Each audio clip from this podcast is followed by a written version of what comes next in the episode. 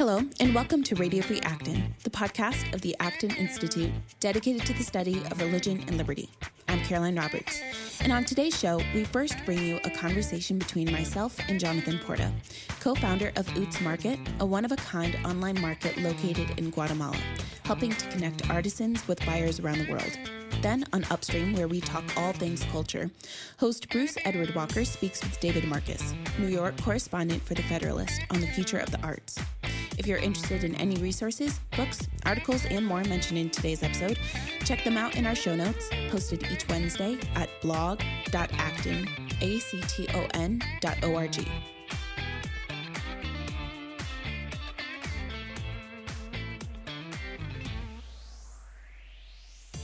Located in Antigua, Guatemala, UTZ Market, meaning good market, is an online marketplace connecting artisans and local Guatemalan producers to buyers around the world, helping to create an economy that leads to sustainable development.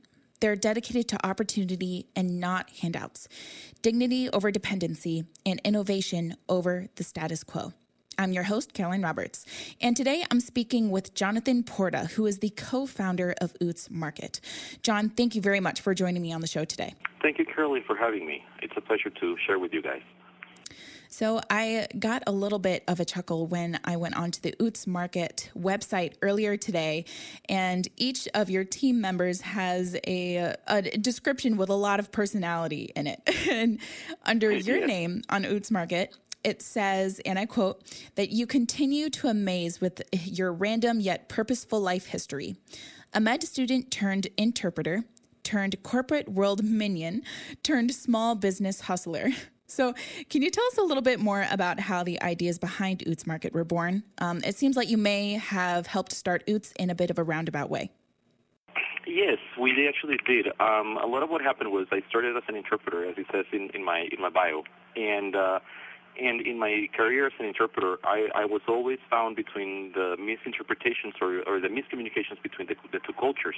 I could see how both cultures and both parties were well intended, but because of ignorance of, cultural languages and cultural barriers, they would they would oftentimes fail in bringing the deliverables or bringing different uh, sustainable projects into into country. Of course, sustainability depends on a lot more than just the language barrier, but in understanding these different things, I understood what the what people who are seeking for sustainable development are really intentionally looking for, and how people who receive these uh, this aid and this support, how they're viewing their, their support and their help, and how they respond to this. Um, and and also having a lot of artisan base in Guatemala and seeing the, the interaction that will coincidentally happen from the inter- intercultural exchange, how everyone wanted to somehow, one way or another, acquire goods that were made by these artisans through the different projects that were that were being hosted. And when I, whenever they came back to me because I was the interpreter, I was the middleman, they always came back to me, always asking, "Can I take these back with me, or can you ship this to me?" So it kind of served as a preamble to to to set up everything up. After being voluntaries, after being being in corporate in corporations, we understood that we wanted to do things on our own because we understood enough the problematics that we were having, and we could understand very easily how we could be participants in facilitating these things and, and provide a solution to these miscommunications. The fact that you're in Guatemala makes you a little bit unique too. Um, Guatemala, although having made economic and social progress since the 1996 peace accords um, after a long guerrilla war, it's still known for its poverty and violence. Um, it's really deeply rooted in a history of social strife. The 2018 Index of Economic Freedom from Heritage tells us that, quote, more than half of the population still lives below the national poverty line. Guatemala remains a major drug trafficking transit country, and gang violence continues to impede economic development.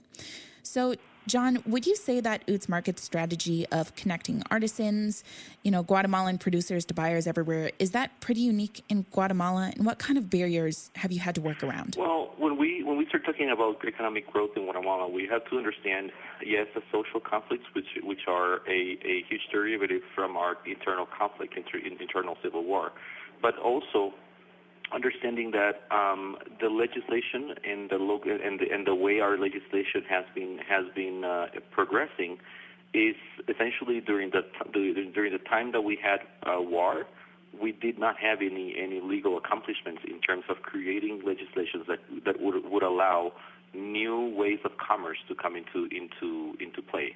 A lot of what has happened uh, lately is that we found that another statistic. I'm not sure. I'm not sure you have this one, but it's in the National Institute for Statistics. Um, says that uh, 69.9% of our population belongs to an informal economy. So when you're doing the, the math, you only have a 30% of the, of the population who's actually carrying the, the, the, the fiscal um, load or burden eh, for the entirety of the population. That has brought a lot of social issues because we have very little mechanisms to allow small entrepreneurs and small economies to participate of the formality of the economy, leaving them outside because it's too expensive or because it's too bureaucratic or it's or sometimes they need to present a paper in an office that is probably 20 miles, 50 miles away from them. So it makes it unsustainable for them.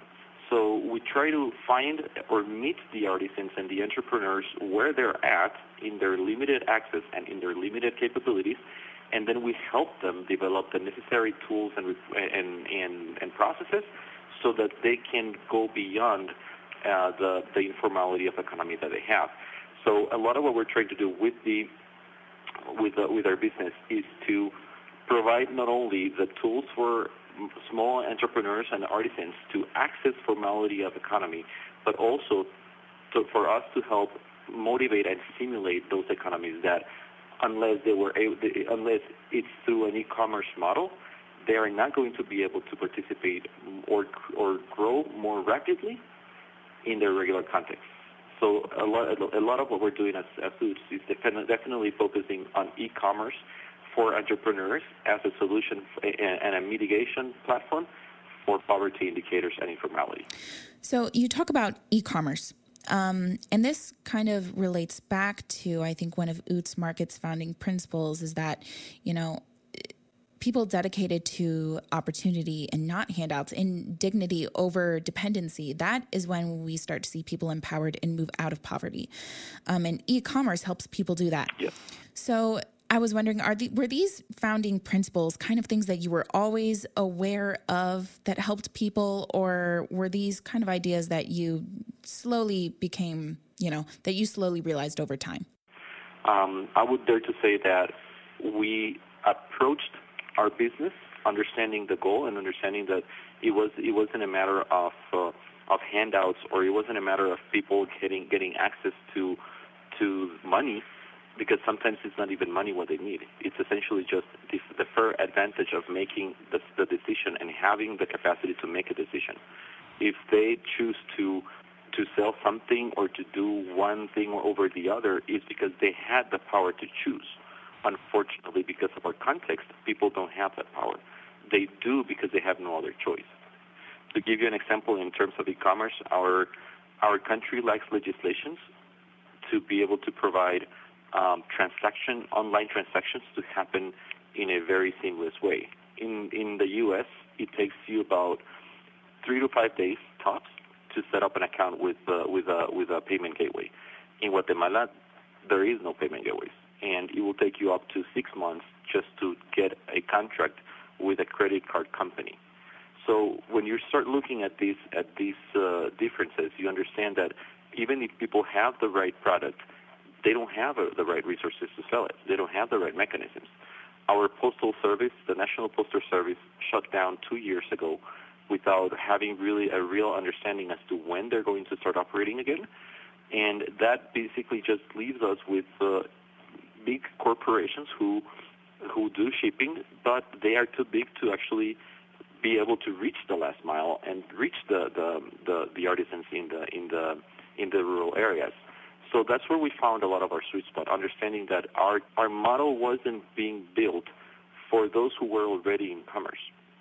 Our model is being built for those who have not yet been able to partake of commerce so that we can transition them to a formality. So we always we've always understood the what, the how we worded it. I think was the one thing that has been taking a little more accurate or accuracy in the last uh, few years. But I, I would dare to say that four years ago, when we first started this, um, we did decide to focus on a, on a sustainable development and cre- in a creative way that could allow inclusive inclusiveness and uh, um, that would be inclusive and that would that would be focused on the small ones. So, UTZ Market is truly putting into motion the belief that real economic change comes from creating opportunities. Do you have any tangible stories of someone having kind of pulled themselves up out of poverty through this kind of empowerment? We have a few, but uh, I would say there there is one that I had the privilege to witness back when, when we were in our on our non-for-profit um, ages, and it was and it's this this uh, shoemaker who lives in a Guatemala City ghetto um, or um, slum, which is one of the most dangerous ones in, in Guatemala. And uh, with them, we did with this artisan. What we did was was we helped them at the beginning in setting up a a proper cost structure model so that whenever he started doing his costs, he would actually not leave anything underlooked. And we, because of, of things in life, we had to detach ourselves from the program and the NGO. Um, sadly, the NGO was not able to continue with the project that, that they had started and we had helped them start. But a few years later, when we came back to, to this artisan, knowing that he had the, the, the skills and he had the product and he needed the help, we came back to him as UTZ, trying to understand and pick up where we left. To our amazement, he he back when we started working with him, he had a a, a tin roof, I mean a, a tin house with uh, with a, food, a wooden floor.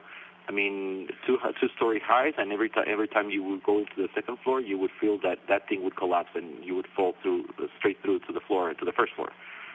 Three years later, we come back to this man's house, which is now a in the same in the same property, he's able to now have a four-story high uh, building, cinder block made. Uh, first two buildings, I mean, he, he, he, the first two floors are for him and his family and his mother, and then the last floor is for, for the last two floors are for his son, and then the factory he's starting with a shoemaker, uh, with the shoemaking process. And a lot of what he, what we found in him was that he wanted to share that benefit with everyone else. He understood how he grew because of, of, of uh, of being able to export and being able to offer products abroad. And he wanted to share that benefit with others. So he was also he's also using his factory as a prevention program for youth at risk who are currently living in the, on, the, on the streets in that in that slum and, and are much more in touch and in, proximity to drug trafficking and, and gangs. So, like him, we have a few other stories of people who who have been able to, I mean, he's our most drastic because we have had enough time with him to validate a lot of the things.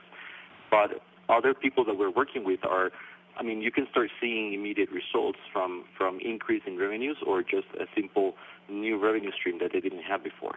Um, and we are, a lot of what we're helping them understand is how to, how to leverage the e-commerce model to complement and, and, and increase their sales, not to shift the orientation of their business. So we still try to be very respectful respectful of what they're currently doing, trying to add more value to what they're doing. But essentially, I mean, like small artisans, I can talk about two different brands and products that are in our marketplace who have never been able to sell abroad before, and now because of UTZ, they are selling abroad um, in a seamless and faster way. So we do have uh, success stories. I would say Donoto is is uh, is the most successful. This is not this is not a 100% UTZ effort. I do. I mean, for all of our all of our success stories, there's always a huge component of the person we're working with, and also the circumstances that that surround that person. Um, but it's an, another example as to why we always look at what is what are the assets in place, so that we can build upon that case by case. Well, I have one last question for you. When I go to UTZ Market's website, a pop up appears telling me that UTZ is evolving and something different is coming. Is this maybe a rebrand? What can you tell us about what the horizon looks like for UTZ? Well, we we understood that our original platform was too specific. Um, we understood that Guatemala needed needed a platform like this one a lot more than we anticipated. So what we're doing right now is, yes, we are rebranding. Um, we will be launching a new platform in the following weeks, which is going to be called Mercadito.co, M-E-R-C-A-D-I-T-O dot C-O.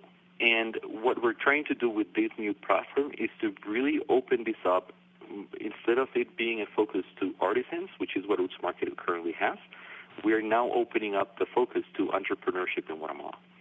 So this will be the first entrepreneurial e-commerce platform in Guatemala. The idea is that this, or the, the, the plan is to continue expanding this platform throughout the following years into the Central American countries, the bordering ones, and following through, then moving so, uh, so, uh, more towards the south into South America as well. Um, we're choosing. We're, what we're trying to do is really understanding that our that Latin America, we all have very similar circumstances and very similar histories. We also understand that even though the solutions may not be the same for all of us, they do have certain levels of, of, of similarities. So a lot, what, a lot of what we're doing right now is understanding that we're creating a model that not only can help Guatemala raise its people from um, underserved circumstances, but also many other countries within our region that are suffering from the same issues.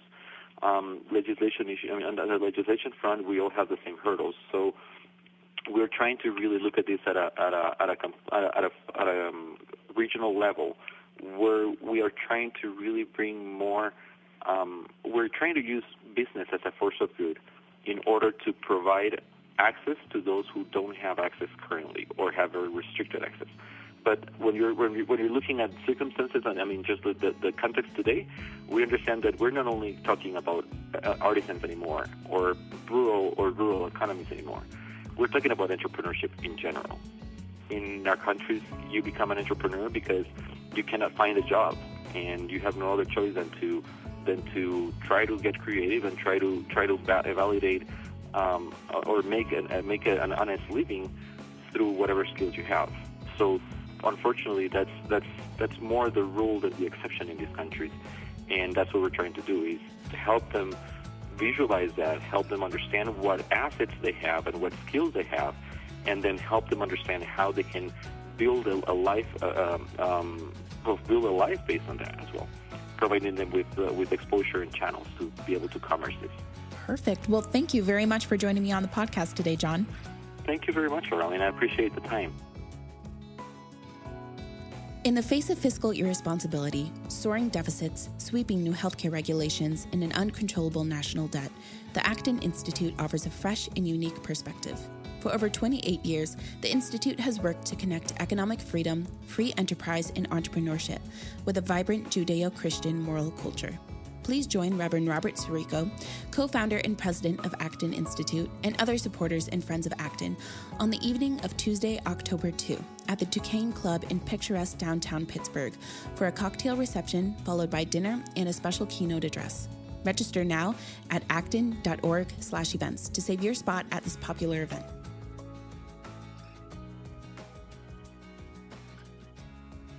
Hello and welcome to this week's edition of Upstream. I'm your host, Bruce Edward Walker, and today I'm talking with David Marcus, who is the Federalist New York correspondent. He is also the artistic director of Blue Box World, a Brooklyn based theater project, and his plays have been seen on the stages of Galapagos Art Space.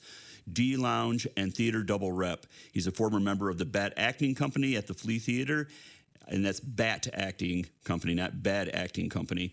And you can follow him on Twitter at Blue Box Dave. David, how are you doing today? I'm doing well, thanks. Terrific. Well, uh, it came across the transom that you participated in a Smithsonian State of the Arts in America conversation. Tell us a little bit about that.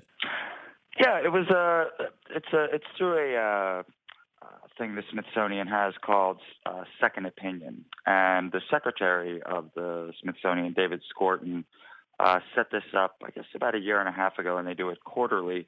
What they do is they take an issue. In the past, they've done immigration. I think they've done climate change as well. Uh, and they gather four panelists to come in to do a discussion that goes out on their online platform. Uh, and then he also goes and does some other interviews, uh, and they put some resources together. And it's actually it's it's it's a pretty neat uh, it's a pretty neat website that they offer. People can go to SmithsonianSecondOpinion.org and see uh, see all of those conversations. Uh, and this one was this is the latest one, and it is about the uh, state of the arts uh, in the United States. And really, what what Skorton's trying to do is is uh, I guess he he's relatively new to the office, and I think he came in at a time when discourse was already starting to look a, a, little toxic in the United States, and he's really trying to to create a situation where people can, you know, have a, an open, honest conversation, disagree sometimes with, uh, you know, with goodwill, and and I, I think he, he pretty much succeeds in doing that. Well, uh, some of the topics that uh, have been brought up that were brought up in the uh, conversation uh, included political neutrality in the arts, uh, what role the government should play in funding the arts, and what the state of arts is today, and how the arts can be useful in an increasingly tech-heavy world. So, um, tell us a, a little bit. Uh, what did you have to say? And, and I, I, know some of the other participants included Rebecca Rabinow, who's director of the Menil Collection in Houston, and a, a, couple of other individuals, and I'm not even going to try to say their names because I'll mangle them terribly. Yeah, no, the other participants, uh, Peter Schjeldahl has been the senior art critic at The New Yorker since 1998. He's a very old school uh, New York visual art scene guy. And then Maria Magdalena Campos Pons is a uh, artist and a professor. I always forget where she teaches. I think she's at Vanderbilt, but I yes. yeah, um, and she teaches studio art there. Uh, so it was a, you know it was an interesting mix. My background was in theater, so the the rest of them were a little more uh, visual art based. But you know, as as came up in the in the panel, all of the arts are, are facing some of the same issues in terms of you know, trying to attract an audience and um, uh, you know how to how to pay for itself, all those things. So um, yeah, I mean, as th- the first question about neutrality, I think we all sort of agreed that there's probably no such thing in the real world. Um, I think a couple of my it was interesting on a lot of things. Peter and I, the guy from the New Yorker, ended up on a slightly with a slightly different opinion um, uh, from the two women who were more inside the art world. Um, and in regard to that that question of neutrality, I mean, look, there's a there's a kind of condescension and elitism uh, in the museum world, in in the art world. It's very coastally based. Um, so some of those questions came up, and you know, one of the things that, as an artist that I've tried to do uh, is is really, whenever possible, draw from the rest of the country, um, and that was one of the things. I, I think political neutrality is, is probably impossible in the arts, but um, uh, there, there is there is a problem that, that, that it's so centered uh, in New York and Los Angeles and, and, places where certain political and cultural views, especially religious views, really don't get a fair playing. How do you mean that uh, religious views don't get a, uh, a, a fair view? I, I think that uh, you know, speaking in, in, in terms of theater, uh, it would be very easy to get. In fact, it is very easy to to get, say, a, a play that's very sympathetic to um, a pro-choice viewpoint past the goalie. Um, it would probably be pretty easy to get that past the the goalie uh, at an art museum. I, I think that if you were trying to do the reverse, you'd have a very hard time. Uh, and it, it really is because the art world in general is so overwhelmingly um, progressive. I mean, in theater, I used to make the joke that if you think Hollywood is is liberal, the, the New York theater world makes Hollywood look like the National Review, um, and it really does. I, I mean, you know, all of this stuff, whether it be privilege theory or microaggressions, like like all of these all of these things, they were emerging in the theater and the art world seven, eight, nine years before anybody in the in the general media uh, had heard about it. Well, there you go again. You're the typical New Yorker who says that the rest of the country is behind New York. Well, I mean, it's, you know, it's, I only say it because it's true, but you know, right, but, okay. but it wasn't just in New York. It was it was also on college campuses, but but the arts is right next to college campuses, and maybe even a little before college campuses is, is where you start to see some some of this stuff. And there's a reason for it. There's a there's a, a phenomenon I call the cultural ground game. Uh, and it's based on the concept of the political ground game, right? In, in a political campaign, you have TV ads, debates, the the big top line things. Underneath that, you have your ground game. A lot of people who are volunteers, right, knocking on doors, doing, handing out flyers. And any politician will tell you that that ground game is vitally important. The arts also have a ground game. Uh, you know, the, people don't drop into um, writing important movies and TV shows, uh, and you know, getting Tonys and Emmys from nowhere. they're developed through this ground game. And one interesting thing about the artistic ground game is it's almost entirely not for profit. So you have this three legged stool. You've got uh, the academy, first and foremost, um, because now most artists are coming through college, which wasn't true 50, 60 years ago. So, first of all, they're going through the academy, most of them. Then you have not for profit granting organizations, who are the organizations who are giving this money to arts organizations to do what they do. And they give a lot more money to institutions that prefer, say, a pro choice perspective than a pro life one. And three, you have the not for profit producing organizations. And those are the people who are actually going out there, putting the art out there, and of course, not having to recoup, not having to actually make any money or float, you know, or even stay even because this these outside forces of money, both governmental and, and corporate and uh, private donations, are what keeps them afloat. And that ground game is where all of the content creators are being produced. And it's all three of those worlds that I that I just described as the three legs of the stool are incredibly progressive worlds. I mean, I'm sure you you have some familiarity with with all three. Um, conservatives don't have any way into that. Uh, at least not yet. Conservatives have not found a way to develop their own content creators in the way that progressives have used this cultural ground game to really create a uh, hegemony over culture. So okay, well, let's. What did the other participants have have to say about that? I mean, did they they fess up that uh, the art world is pretty much progressive? Yeah, uh, more or less. I you know I, I think that's that's just sort of patently obvious, and, and we didn't get too much into uh, you know direct electoral politics. Um, and I, you know, I sort of made the the point that I don't think art is particularly effective one way or the other in regard to uh, who people vote for.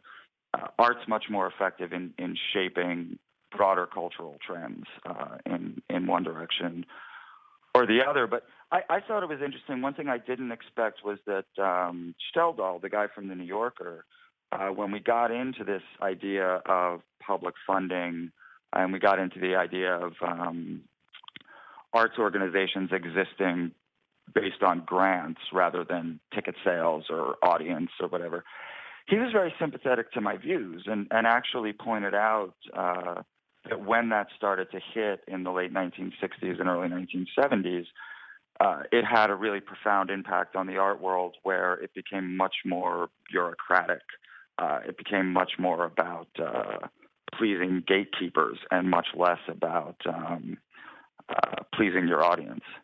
I, I, think in general the arts have lost sight of the the fact that um, you know you don't need to be an expert to consume them, um, and that there was throughout American history up until about that point this really deep thirst that you know just average working Americans had to you know have the great books to to show up at a museum when a Van Gogh was going to be in town. You know that that this is this isn't something that needs to be spoon fed. And now we are sort of saying, well, you know, our, our betters will decide what we see, as opposed to having a more direct relationship uh, with the arts world. And really, what it's just led to is is decline in participation. And so let's move along to uh, the last topic that was addressed in the Smithsonian Second Opinion and how the arts can be useful in an increasingly tech heavy world. I mean, who needs Shakespeare when you can uh, watch YouTube all day long? Well, we do. Um, everybody does it, and frankly, the tech companies do as well. You know, part of what we got into in that is um, you know we're we're at a at a point uh, with tech now where there are some really scary developments going on in terms of biohacking, um, things like genetic manipulation, things where tech companies are now going to be able to to sort of fidget with literally what it means to be a human being. And if you're going to deal with uh, frightening issues like that, you need artists and you need writers and, and you need thinkers. The, the analogy that I gave during the panel was to, to George Orwell. Orwell, you know, 50, 60 years ago, was able to point to a lot of the threats in regard to information technology, in, in regard to what sources you can trust, in, in regard to uh, totalitarianism. Um, he was able to, to sort of see ahead of the curve because artists deal in this creative world of ideas. They, they don't have to be locked down by what's happening right now. And we still use Orwell's ideas to, to try to keep ourselves in check. So we need Shakespeare, uh, you know, to remind us of what it means to be a human being. We need Orwell um, to tell us what the, the limits of government should be and, and uh, how we should deal with this constant media all around us. And we're going to need the artists who are coming up now uh, to tell us stories about ourselves so that we don't lose sight of our uh, essential humanity because really for the first time in human history that's that's a legitimate risk. Well terrific. David marcus thank you so much for joining us today Oh, thanks for having me. David Marcus is the Federalist New York correspondent and is also the artistic director of Blue Box World, a Brooklyn based theater project. His plays have been seen on the stages of Galapagos Art Space, D Lounge, and Theater Double Rep. He's a former member of the BAT Acting Company at the Flea Theater and has performed at the Kennedy Center and Theater for Newton City, among many others.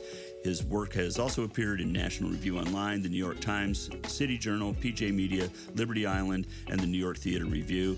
He's he's a terrific writer.